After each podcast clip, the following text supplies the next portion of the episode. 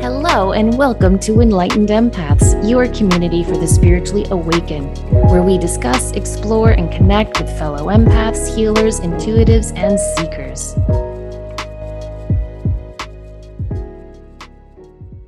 On today's show, we're going to discuss how to awaken your soul with our guest, Lynn Patner. Lynn is an author, social worker, Reiki practitioner, and certified hypnotherapist. In her newly released book, The Awakened Soul, she teaches readers how to step into their light, heal old wounds, and live from a place of personal empowerment. Thank you so much for joining us today, Lynn. I was hoping you could start us off by just telling listeners a little bit about your journey and how you came to write this book. Thank you, Samantha. This journey started 36 or 37 years ago. A long time ago. Well, basically it started much longer. So I got married in 1965. And I think I would be referred to as a Stepford wife, because in those days, in the old days, the husband brought in the money, the woman took care of the home, and we just did, we had dinner on the table, everybody sat down, everybody was happy or not, or we didn't know that it was happy or not. I mimicked the show Donna Reed. I felt Donna Reed was a great role model for me to follow. And what was wrong with this is that Donna Reed, for those who are really young or younger than I am for sure, Donna Reed was a sitcom character in the 50s. And everything, she was always dressed up, lipstick, pearls, her dress always was perfect. So I started doing that role. And then all of a sudden, I took EST, which is Earhart Seminar Training. It was like awakened me to a new level. I wasn't quite sure what level it was, but it was a new level. And then as I went on, I had experiences with energy, and I decided that I didn't know a thing. I absolutely knew nothing, but what it was curious. I was very curious to see what was going on with this energy because I was feeling it. And I met this foreign doctor who sent energy from his chakra to my chakra. And I said, wow, this is pretty cool, even though I had one eye open and one eye shut when he was performing this miracle until my guides yelled at me, shut up and close your eyes. I didn't know I had guides, and I didn't know who I was. I didn't know I had a purpose in my life. I wonder if anyone on your show ever says, who am I and why am I here? So what happened was I decided that I was going to follow this energy and see where it led me. And I kept following all of the energy. And I worked as a social worker in Children's Family Services for 10 years. And on my journey there, I had remarkable experiences. I didn't know it at the time, but I was being led. And I was following because I was curious. And each story in the book is what I learned. I learned that we are enough. I learned that we're here for a reason. I learned at the end of this journey, I learned all about wounds and how wounds stop us in our tracks from becoming who we really are. So I'm going to start at this point when I was teaching something called The Artist's Way by Julia Cameron. Oh, great book. Yeah. It was a great book, and it's a great teaching vehicle. And I was learning about synchronicities, and I was saying, wow, every single class I taught, miracles were happening to them. When you have these kind of things happening, something in your brain says, what the heck is going on here? I had no idea. So I was sitting at CPS working on a report. I had to do reports every 6 months on the children and the family. As I was sitting there, we did two things in the book. One was a play date, because most adults don't take time to play anymore. I may be 77 chronologically, but mentally I'm 4.5. And it's true. We did automatic writing. So every morning we would sit down and just do a brain drain, which is, if you've never done that before, it's great. You just write whatever comes to your mind, and you don't look at it. You don't care if it's spelled right. You don't care anything about it. It's just called a brain drain. And I was doing that, and I was writing this report when all of a sudden, this is what came through. So I'm going to read this to you, because this really blew my socks off. And I had no idea what it meant at the time. There are so many hurting people in the world, all trying to tap their way out of a shell and emerge healthy. So many barriers. Look to do this work joyfully. Don't be your own worst friend. Remember, you are doing the best you can with the tools you have. Allow this process to go on and get out of the way, especially if you're not serving yourself. And always remember, you are not alone. There are many entities around who are assisting people in their growth toward the light. They may not be aware of it at first, but the moments of synchronicity are too numerous for the unfolding conscious mind to ignore. It is truly wonderful to observe all the positive growth through pain and the emergence of a new spiritual being that will shed light on people in their own way. One must experience the pain and anguish in order to see it as only a momentary stop off in life before they get onto the real work of living. There is a plan for everyone, and everyone must take the journey alone. Wow. I didn't have a clue what this meant. I was so impressed with what was said. Of course, I brag a lot about different things. And what I learn, I teach. So I was going around CPS saying, look at this, look at this, look at it. And the social workers were looking at me like, this woman is really out of her frigging mind. It didn't matter. It didn't matter, because at the end of this journey, it's never an end. But at this point, after 36 years of being on this journey and seeing how I was led to everything, I just have to marvel at how this was orchestrated and be in total gratitude. It is such a journey, isn't it? Because in the moment, you do feel alone. But upon reflection, you realize you were led and guided each step of the way. Correct. And that can be really difficult in the moment to realize I do have help and assistance and choices. You write a lot in your book about childhood wounds, and you touched upon it a little bit early in your story. What is a childhood wound, and how can listeners learn to recognize them and work to heal them? That is such a great question. Thanks so much for asking me. I had been working with people that were wounded in Children's Protective Services for a long time, and I never understood the magnitude of an early wound. So every single person born on this planet, every single person, I don't care who you are, from the age of 0, because you can be wounded in the uterus, to, because we hear what's going on in vitro. We hear. So that's why it's so important for young mothers to play music and to talk gently and read stories to their belly, basically.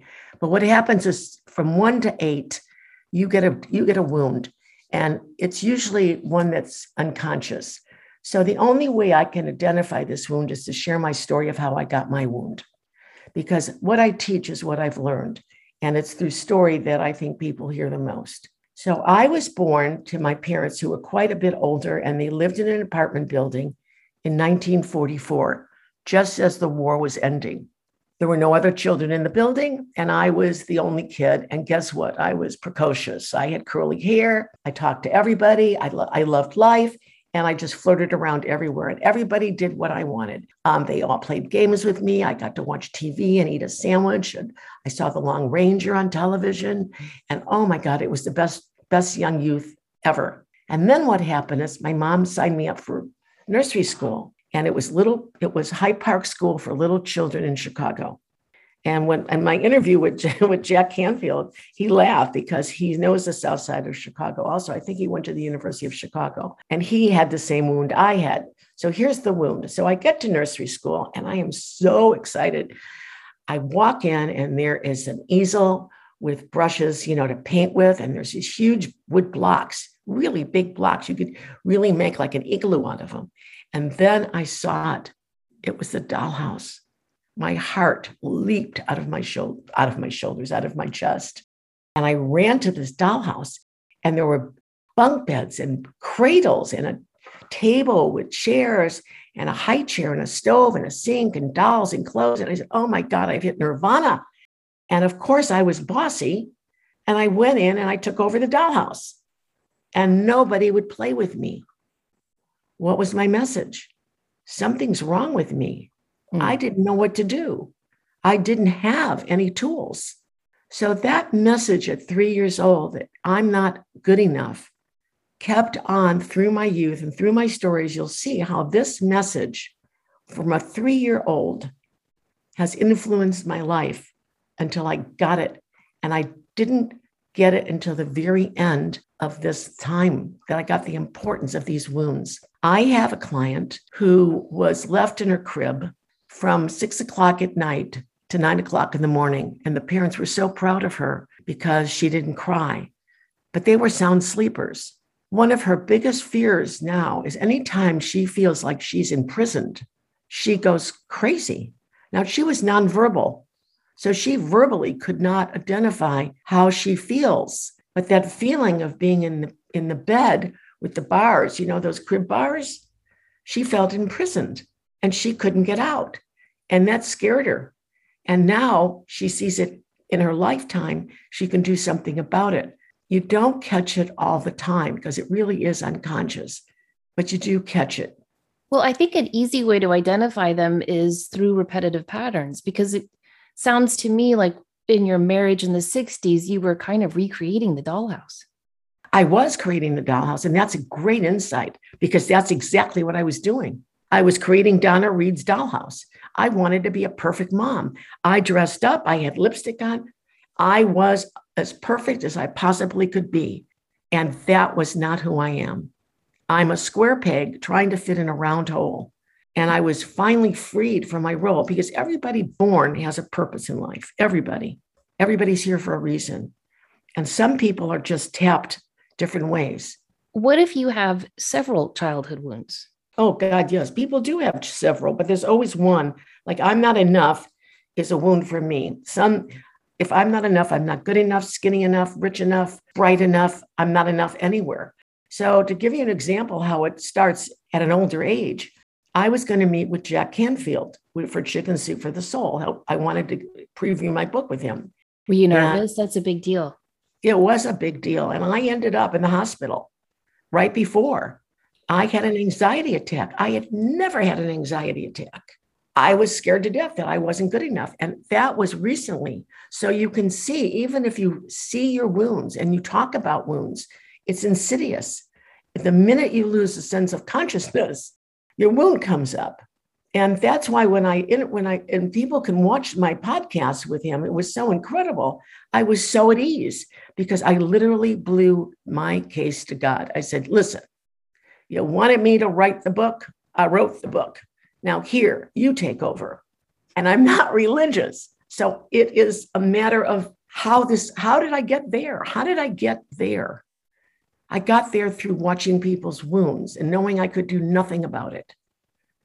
So are you saying that a way to recognize our deepest childhood wound is look at where we feel anxious and fearful and panicky in our current day-to-day life? That's one way, but another way is just to look at your life. You know, how many people get divorced and then they marry a man similar?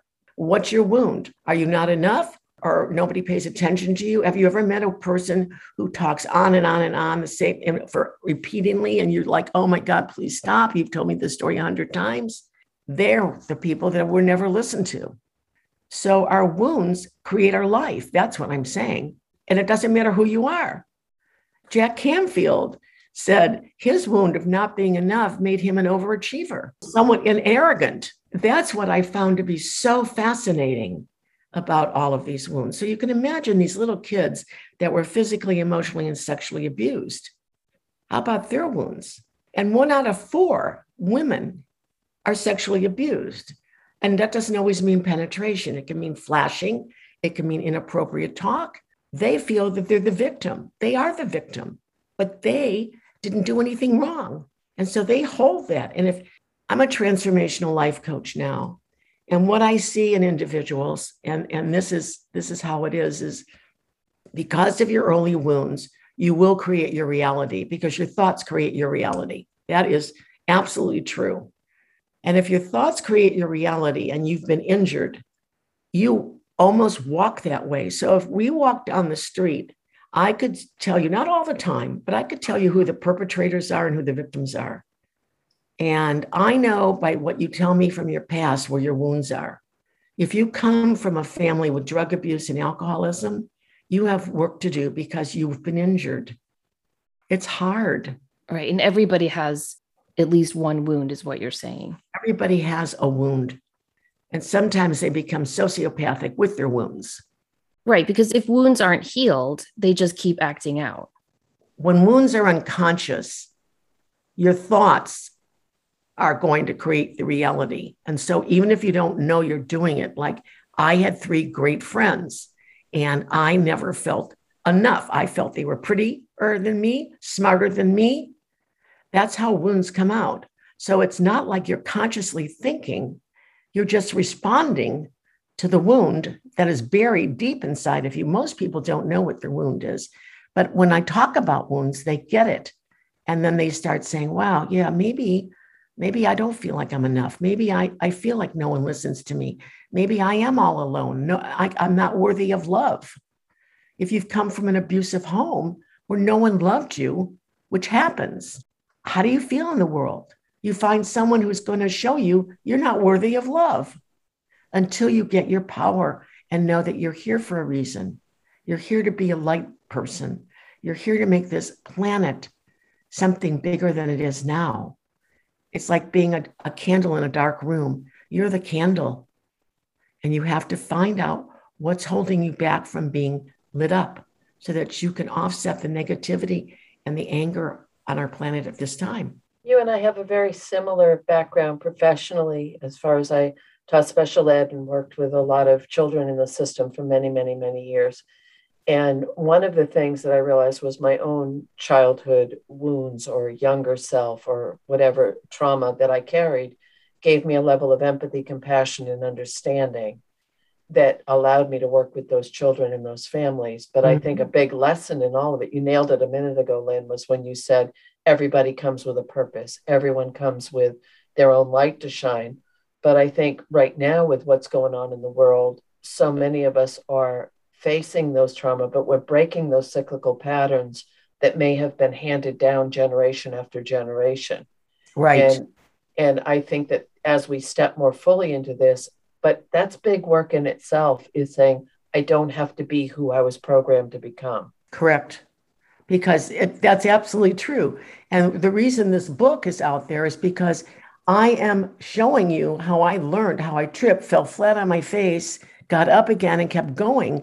And every lesson I learned was to make me feel, to finally get it. Lynn, get this. You are here for a reason. Oh, really? Oh, okay. To find out I had a guide with me. Find out that there's no such thing as death. I mean, I am in awe of my journey, but I wasn't at the time. I think so many people think their purpose has to do with their career. And that's something I'm passionate about, is telling people it's not about what you do for a living, but about who you are for a living, you know, like, right. Like who you are every day, when you are kind to someone, when you are kind to yourself, when you are effecting change, when you are working on yourself. And I think a lot of people, especially those of us who feel maybe more wounded or tend to align with that victim ideology, tend to think that it's selfish to work on themselves. And I think it's sacred to work on ourselves. Somebody has told them it's not good to work on yourself. Someone has told them, or their mind has told them. People who are in survival mode, looking for a place to live, going to eat, trying to find food, warmth, they cannot at this moment get to an enlightened state of being because their concentration is all on taking care of themselves. Some, of course, can. Look at what Buddha did. Look at, there's that. But people that are okay, listening to your show, I am sure, can reflect. Why am I here? Who am I? Why was I born? I never, ever asked those questions. I didn't even know what spirituality meant. But it's now time for people like me and for you and for Deepak Chopra and Carolyn Meese and everyone to start talking to people to tell them how special they are and how incredible they are, and that leaving judgment behind, because what I have found out is all I'm here for is compassion and kindness and love and gratitude. What are some other strategies for healing that wound? Knowing it's there is the healing. I'm not a person who gives you, a tool for that. Your tool for that is, let's take a look and see what the wound is. Let's see how your wound has influenced your life. Once you become conscious, you have that wound. And it's the consciousness of the wound. You can have it when it comes up, because it will. It does not stop. You can look at it and say, oh, you're here again? I'm past you now. But there isn't any other way that I know of. It's about recognizing what the wound is And how you recognize your wound is through your life's journey. As you read and you see, am I carrying that wound? I'm not good enough. Am I carrying the wound? I don't count. Am I carrying the wound? I'm alone and not lovable. Well, let's see how it showed up in my life. And now we need to take a look at that. And maybe we need to get some help on that. So recognizing, having awareness, being consciously aware of how it's affecting and repeating and showing up in your life right now and in the past is the main key. That's, for me, is the main key. Yeah, I agree with that. You write in your book, the journey goes by faster and easier if we let go of our perceived control over the outcome and allow our guides to assist us. Can you share with listeners some suggestions you have for working with their guides and what that's looked like in your life? So I believe number one was about letting it go, allowing the universe or whatever you call it to take over and take your journey and let it bloom. That was part of the question. I didn't know I had a guide until I was taking a therapy. I was in therapy with a non-traditional therapist, and she told me I had a guide, and I wrote to my guide. And all I did was sit down one day with a blank piece of paper and say, "Dear guide, who are you?" And the guide wrote back in automatic writing, just like it did in what I started with. You know, I've been waiting a long time for you to show up. Sit down. Something like that. My guide's very playful. His name is Aaron. I gave him a name. But I'm a controlled person. I've always been in control. I'm a terribly controlled person. And when I learned that my control was not going to work, that's when I learned how to allow and let go. And do you want to hear the story of that one? Because yes, that'd be great. Everybody has a guide, but you get it different ways. You have intuition. You may have fairies. You have someone with you all the time. You're born with a babysitter, and the babysitter is your guide. There's so many, your ancestors who you may be named after, who is deceased, may be one of your guides. So you're protected all the time, but you have to sit down and say, I'm ready to learn. We live in a free will place, and we need to be able to say, what do you want to tell me? What do I want to do? And then pay attention, because once you ask for assistance, honey bunny, you get it. And then you have to really pay attention, because it's fun. It's a great ride if you know what's happening. Letting go was the hardest thing I ever had to do. When I first started working at Children's Protective Services, I thought I would be killed on my job. If you have a thought that you're going to be killed on the job, then what happens is that can happen. So I didn't know that your thoughts created your reality. And I ended up sitting next to a woman on the plane who was a pediatrician, and she was we're going to Arizona at the time. And she basically told me that it was a very synchronistic meeting, and I needed to go to Sedona. And in Sedona, I didn't know what I was supposed to get or anything, but I ended up with a psychic who told me, no, I would not be killed on the job. And that was that. My last case at Children's Protective Services, I had 4 children who were living in a studio apartment with a father who's a security guard that had a gun, a mother who's extremely mentally ill. The place where they lived, the studio, was absolutely filthy with cockroaches. There were 4 children, 3 girls and a boy. They had all been born in the house. And what happened was, it was summertime, and I knew that I would not have the connection of their teachers or therapists anymore. So I could have left them in their home. I could have done that. I can't even tell you how disgusting this place, and how their parents were terrible with these kids. And the children were all ostracized, Denise. No one wanted to play with them. They smelled like urine. So I'm driving home one night, and I said, I could leave them, or I have to take them. My integrity wouldn't let me not take them. So I literally held out my hand. I was playing. I'm always playing. And I said, okay, God, here's your case. And I blew it to God. For some reason, I had faith. Now, I'm telling you, I was not born religious. Faith is not something that I've ever had before. I had total faith. And when I got home, there was a feather in the car. There was a feather in the passenger seat. And I walked in the house, and a Native American friend of mine had called me when the minute I got in, and I told her what I had done. And she said, God's telling you to lighten up. It was very funny. So I went to work the next day, and I told my supervisor, who probably could have had me thrown out of CPS, I'm working with God on a case. I'm going to pull these 4 kids. Can I use the police department? And she said, call and see. And so I did. So I got the police department because they were going to, and of course I embellished the case. So they probably had their guns drawn when they went in. I don't think so, but I'm an embellisher. So I like to make things a little more dramatic. And I sent out the family care worker. She got 4 backpacks. Everything was with clothes and toys and underwear. So the kids were ready. The police went to the house. They had no problem picking up the kids. The kids came to the police department, and I, of course, was the devil. The parents had told them I was the worst thing they'd ever met in their entire life, and to keep away from Lynn. She was bad. What happened next was absolutely the miracle. We went to McDonald's for lunch, and then I drove to where they, oh, no, the miracle was here. Oh, I forgot. I'm so sorry. We have a shelter home. You have to bring your kids into shelter. So you need a place for 4 kids to go. You can't even get a place for 2 kids to go. It's impossible. They never put in siblings together. That's a rarity. So when I called and asked for a home that'll take 4, the man on the other end laughed at me and said, you are no way is this going to happen. I said, Eddie, just call me when it's done. That's faith. And he did. An hour later, I could barely maintain my excitement. And as we got to the street where this house was in Hayward, there were kids on it. There were dogs. There were bushes, there were trees. There was a white picket fence around the house they were going to.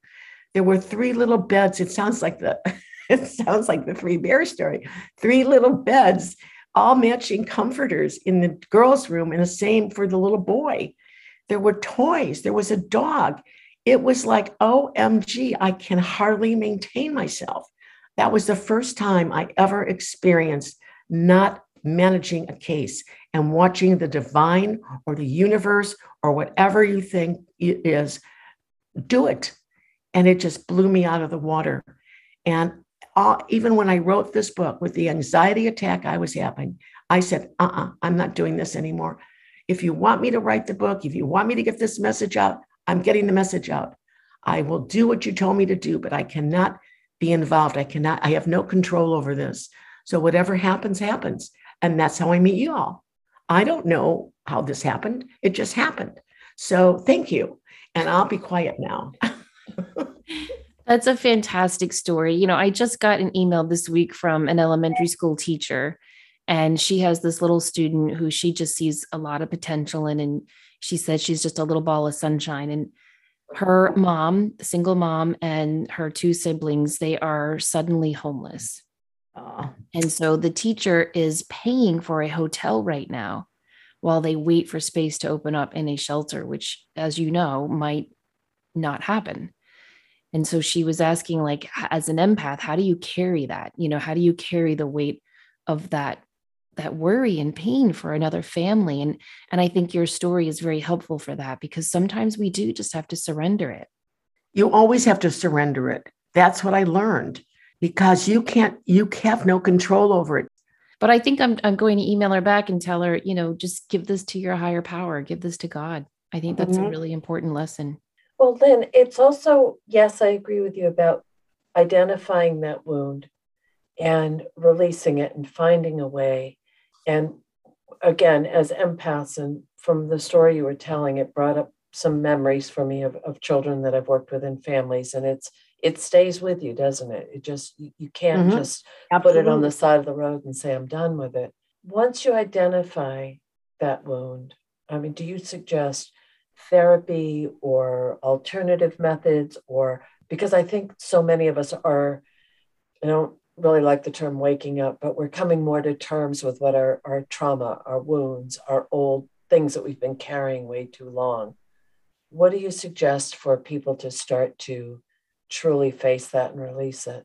I think that, you know, a lot of individuals need therapists, but they have to interview the therapist because they want to work with a therapist who understands about these wounds and not just say you can get over them.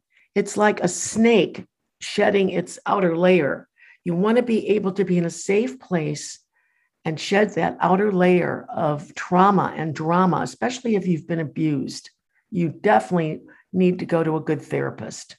I took a course on satanic ritualistic sexual abuse, just so I would have the knowledge. And I don't know why I was called to do that, but I was. And I had two cases where I, not at CPS, these are outside people I met in different venues. One was interviewing from a group I was leading, and another one I met as a social worker in Florida. And their therapists couldn't believe that what happened to them happened to them. So when I say, make sure you go to a therapist that understands, some of us can just get through it when we see it. But if you've really been wounded in your life, you didn't do it. You are not at fault.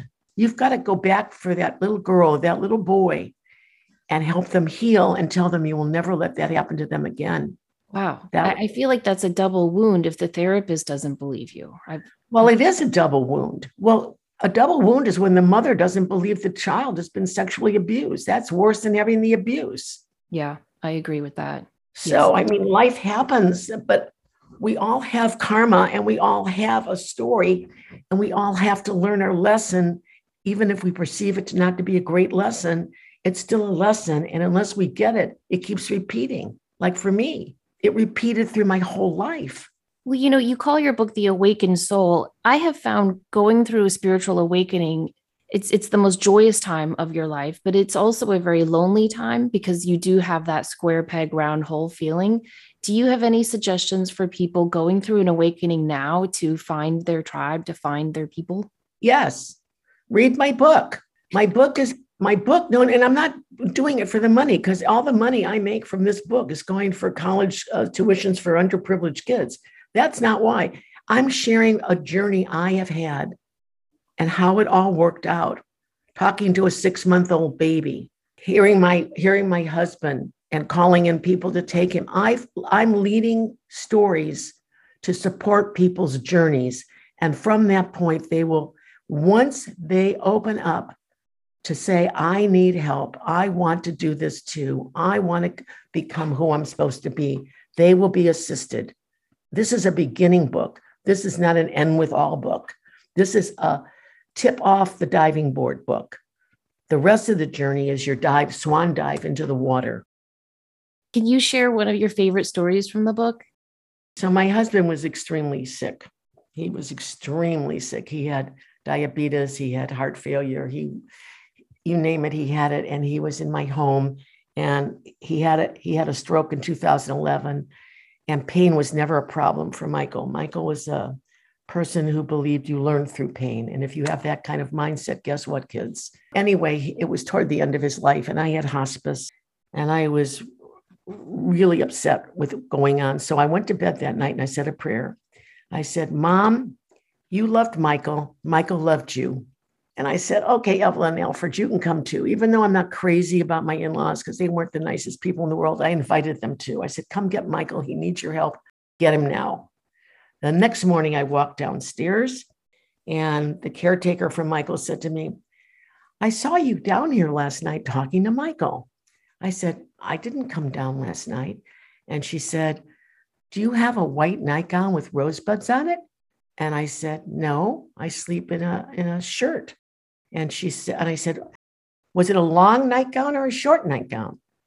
She said, long. I said, it was long sleeves or short sleeves? She said, long sleeves. I said, it was my mother-in-law because my mother wore a short nightgown. My mother-in-law always wore nightgowns that covered her neck to her legs, you know, all the way down. So she said, well, I asked, she said, Lynn, is that you? And the woman or whoever it was didn't answer me. And then I said it again. And then she went upstairs.